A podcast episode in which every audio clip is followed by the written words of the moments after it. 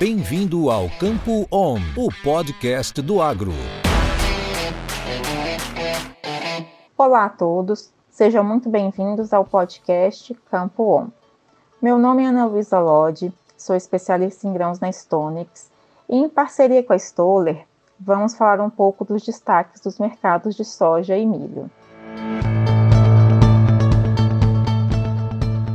Os futuros da soja e do milho em Chicago alternaram entre altas e baixas na semana passada e encerraram o período no campo negativo. Os mercados continuam acompanhando a invasão da Ucrânia pela Rússia, com as notícias de um possível avanço nas conversas entre os dois países, tendo inclusive pesado sobre os preços das commodities na semana anterior. De qualquer forma, as incertezas sobre quais serão os impactos do conflito permanecem.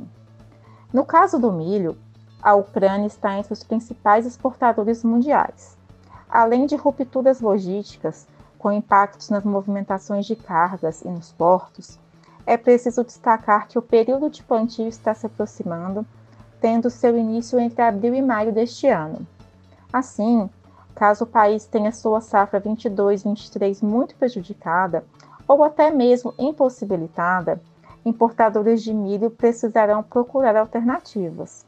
Contudo, a Ucrânia é líder nas exportações do milho convencional, não havendo outros fornecedores do cereal não transgênico em volumes consideráveis que poderiam substituir o milho ucraniano. Com isso, os consumidores precisariam passar a consumir o cereal geneticamente modificado de outras origens ou procurar outros substitutos.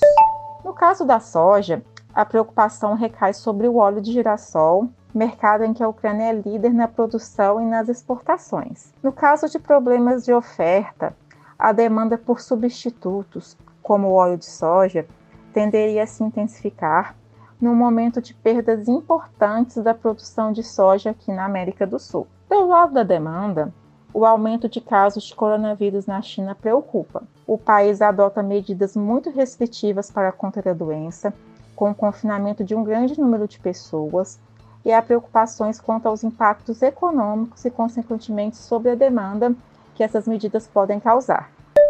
O USDA já reduziu as estimativas de importação de soja pela China no ciclo 21-22 para 94 milhões de toneladas, diante das compras mais fracas do país, e uma desaceleração da economia poderia aprofundar esse cenário além de impactar também o consumo de outras commodities em geral.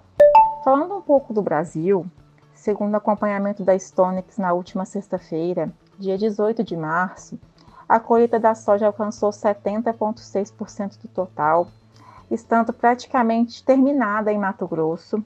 Já a colheita da primeira safra de milho está 48,8% finalizada. Quanto ao plantio do milho safrinha, o percentual ultrapassou os 95% nesta mesma data. Para esta semana que começa, a situação entre Rússia e Ucrânia e as medidas para a contenção do coronavírus na China devem continuar influenciando o mercado global de commodities. Entre as divulgações macroeconômicas, destacam-se a ata do Compom, aqui no Brasil, referente à última reunião de política monetária, o relatório trimestral de inflação do Bacen e o discurso do presidente do Fed nos Estados Unidos. Por hoje é isso, eu me despeço por aqui. Obrigada a todos e até a próxima. Isso é conhecimento, isso é Stoller.